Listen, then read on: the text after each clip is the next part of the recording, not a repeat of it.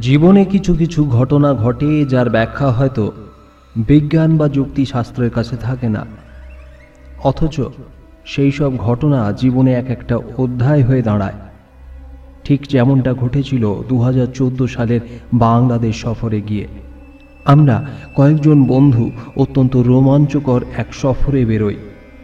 কিন্তু তা যে এতটা মর্মান্তিক ও ভয়াবহ হবে, তা যাত্রা শুরুতে আন্দাজ করতে পারিনি।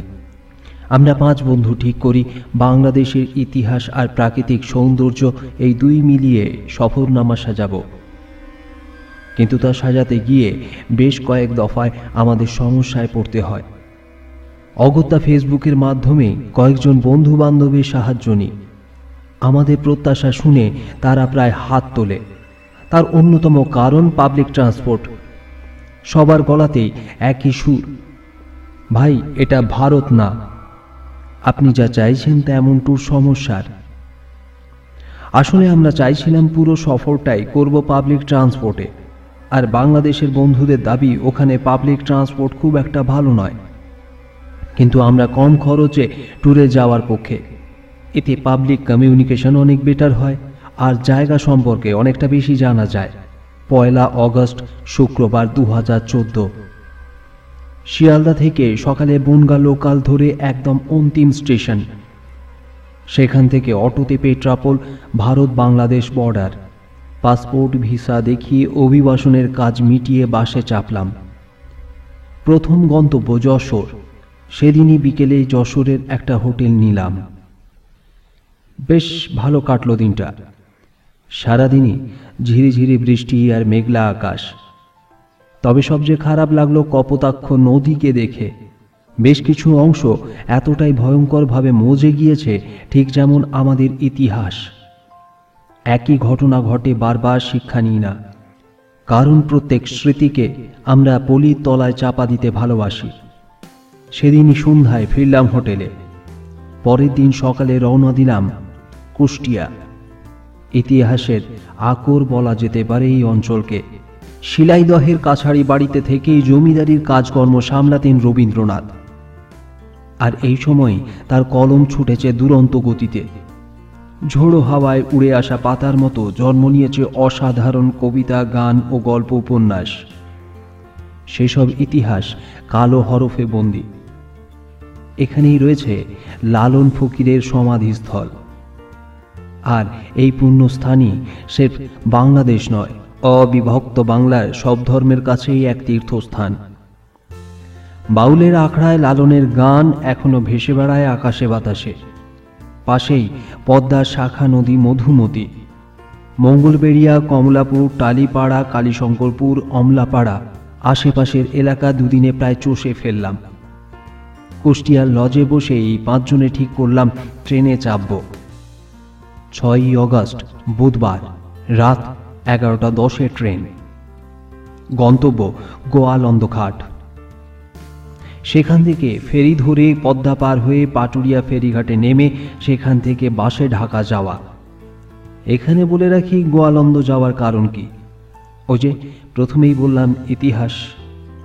আঠারোশো একাত্তর সালে পূর্ববঙ্গে কলকাতা থেকে গোয়ালন্দ পর্যন্ত রেল লাইন চালু করে ইংরেজরা।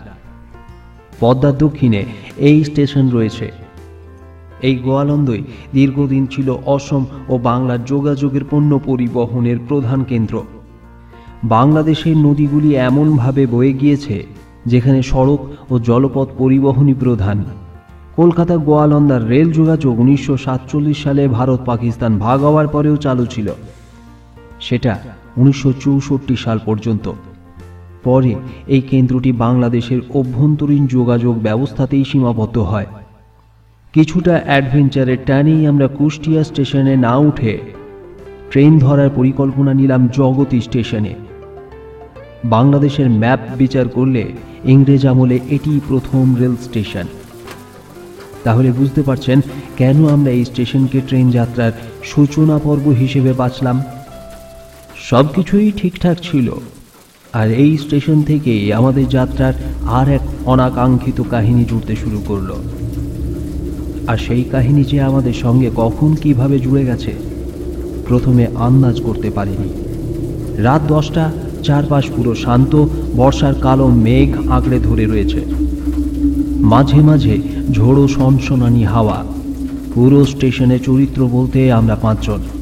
আলো আধারির বিচার করলে আধারির পরিবেশটাই বেশি। পুরো স্টেশনে গুণাগুন্তি কুড়িটির মতো ডুম লাইট জ্বলছে।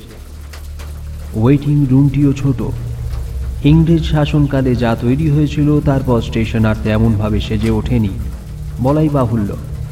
তবে বর্ষাকালে রাতের বেলা স্টেশন চত্বরটিতে যে একটা গা ছমছমে ব্যাপার রয়েছে, তা না দেখলে বোঝানো যাবে না। ছাতা নিয়ে শঙ্কু স্টেশনে গেল পায়চারি করতে। ওই পরিবেশে যেন সময় আর কাটতে চাইছে না। শঙ্কু এসে খবরটা দিল। স্টেশন লাগোয়া একটা ঝুপড়ি আছে। সেখানে দোকানও আছে। কিছু নিয়ে আসে। এই পরিবেশে মুখ না চালালে ঠিক মজা আসছে না। সেই রাত নটায় খাবার খেয়েছি। বসে বসে হজম। রাত এগারোটা কুড়ি। ট্রেনের কোনো পাত্তা নেই। অ্যানাউন্সমেন্টও নেই। ব্যাপারটা কি হলো? দীপ গেল খবর আনতে। ফোনে বলল খুলনার দিকে প্রবল ঝড় বয়ে গিয়েছে। ট্রেন আসতে দেরি হবে। ভোর তিনটে হতে পারে। আমাদের মাথায় হাত। মেঘের গর্জনটা যেন বাড়তে শুরু করল। মাঝে মধ্যে বিদ্যুতের ঝলকানি। বৃষ্টির দাপট খুব বেশি না থাকলেও হাওয়ার চুটে বুঝিয়ে দিচ্ছিল যেন ফুঁসছে বর্ষা। হাতের মুড়ি শেষ। কাজ নেই তো খই ভাজ। সময় কাটাতে মুড়ির ঠোঙা ছেড়ে খবর পড়তে শুরু করলাম। একটা হেডিং চোখে পড়ল। কুষ্টিয়া স্টেশনে এক শিশুসহ দম্পতির লাইনে কাটা পড়ে মৃত্যু। লাইন টপকে স্টেশনে উঠতে গিয়ে বাচ্চাটি মায়ের কোল থেকে পড়ে যায়। তাকে তুলতে যাওয়ার সময় ট্রেন ঢুকে পড়ে স্টেশনে। বেশ কিছুক্ষণ গেল। এই বৃষ্টির মধ্যে আমাদের পাঁচজনের সঙ্গে যাত্রীর সংখ্যা কিছুটা বাড়ল। এক বছর ছয়েকের একটি বাচ্চা, সঙ্গে এক মহিলা এবং বাচ্চাটির বাবা। ভদ্রলোকের চেহারা বেশ ছিপছিপে, বয়স চল্লিশ হবে, তবে শরীরের ছাপ দেখে মনে হয় পঞ্চাশ। তার স্ত্রীও বেটেঘাটো কালো মাথায় ঘোমটা। বৃষ্টিতে ছাতা মাথায় আসতে গিয়ে তিনজনেই ভিজে গিয়েছে। ভদ্রলোক হাসি মুখে আমাদের জিজ্ঞেস করল, কোথায় যাবা? আমরা কিছুটা সন্দেহের চোখে বললাম এই ঢাকা যাব। আমরা কলকাতা থেকে এসেছি বাংলাদেশ বেড়াতে। কুষ্টিয়া বেড়ানোর ইচ্ছে ছিল তাই ঘুরে দেখছিলাম আর কি। এত প্রশ্নের উত্তর ইচ্ছে করেই দিলাম কারণ জানতাম একের পর এক প্রশ্নগুলো আসবে। যদিও ভদ্রলোক আর কোনো প্রশ্ন না করে একটা অদ্ভুত কথা বলল ঘোরেন ঘোরেন দেখবেন অনেক কিছু দেখা। এই বলে তিনি নিজের কথা বলতে শুরু করলেন। তিনি যাবেন খুলনা, তার শালা মারা গিয়েছে। শ্রাদ্ধ বাড়িতে যাচ্ছেন, নেহাত একটাই শালা, তাই এই বর্ষাতে যাওয়া। বিয়ে বাড়ি হলে তিনি আদৌ যেতেন না। ভদ্রলোক, যতটা কথাবার্তায় মিশুকে দেখলাম, তার স্ত্রী আর মেয়ে সম্পূর্ণ উল্টো। এক দৃষ্টে শুধু বাইরে বৃষ্টির দিকে তাকিয়ে রয়েছে। দুজনেই যেন পাথর। ভদ্রলোক ফের আমাদের জিজ্ঞেস করলেন আপনাদের ট্রেন কটায়? আমি বললাম রাত সাড়ে এগারোটা নাগাদ ছিল কিন্তু ভোর তিনটেতে আসবে।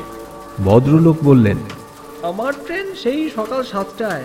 আমি প্রশ্ন করতে যাব সকাল সাতটায় ট্রেন আর আপনি এখন থেকে? তার আগেই তিনি নিজের মুখে আঙুল দিয়ে আমাকে ইশারায় বোঝালেন চুপ। কোনো কথা নয়। বললেন এখন আমাদের রেস্ট নেওয়ার পালা। এই বলে তিনজনে তিনটে বেঞ্চে শুয়ে পড়লেন। এই অদ্ভুত আচরণে আমরা পাঁচজনই স্তম্ভিত। নিজেদের মধ্যেই মুচকি হাসলাম। ভোর তিনটে পাঁচ। ট্রেন ঢুকলো। কামরা প্রায় ফাঁকা। আলো নেই। টর্চ চেলে প্রায় পুরো কামরায় নিজেদের মতো দখল করলাম। এমন পরিস্থিতিতে ঘুম যেন পথ হারিয়েছে। পাঁচজনেই একটি এমার্জেন্সি জেলে তাস খেলার পর্ব শুরু করলাম। কিন্তু ট্রেন ছাড়ল না। বৃষ্টির দাপটটা যেন ক্রমেই বাড়তে শুরু করল। ট্রেনের দরজা সামান্য পাল্লা খুলে স্টেশন চত্বর দেখার চেষ্টা করলাম। কিন্তু দশ ফুট দূরত্বে কি রয়েছে বোঝার উপায় নেই।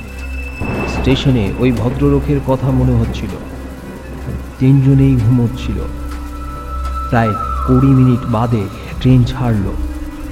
মিনিট দশেকের মধ্যে পৌঁছলাম কুষ্টিয়া। তুলনামূলকভাবে স্টেশনে লোকের ব্যস্ততা রয়েছে, কিন্তু ট্রেন ইঞ্জিনের কাছে যেন কেমন একটা জটলা।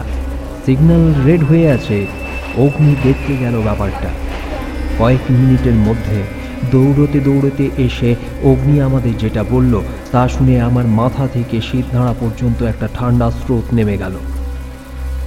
অগ্নির কথায় জগতী স্টেশনে যে ভদ্রলোকের সঙ্গে পরিচয় হয়েছিল, একদম হুবহু সেই ভদ্রলোক। তার স্ত্রী এবং ছ বছরের একটা মেয়ে কাটা পড়েছে। প্রত্যক্ষদর্শীদের মতে, স্টেশনে ট্রেন ঢোকার আগে বাচ্চাটির পা পিছলে পড়ে যায় তাকে তুলতে গিয়ে তিনজনে কাটা পড়ে। পুরো ঘটনাটাই তালগোল পাকাতে শুরু করল। ভদ্রলোকের যাওয়ার কথা খুলনা, অর্থাৎ দক্ষিণে, আর আমরা যাচ্ছি উত্তরে। দীপ বলল ট্রেনে কাটা পড়লে অনেকের শরীর বিকৃত হয়ে যায়। আর পোশাক ও স্ত্রী কন্যা থাকা বিষয়টা কাকতালীয় হতে পারে। কারণ এটা হতে পারে না যে জগতী স্টেশনে যাদের দেখেছি, তাদেরই লাশ কুষ্টিয়া স্টেশনে থাকবে। ওরা নিজেরা নিজেদের মতো যুক্তি, পাল্টা যুক্তি সাজালেও আমার কাছে পুরো বিষয়টাই খটকা লাগছিল। আর সেই খটকায় কেমন যেন শিলমোহর বসালো যখন আমরা পৌঁছলাম চড়াইখাল স্টেশনে।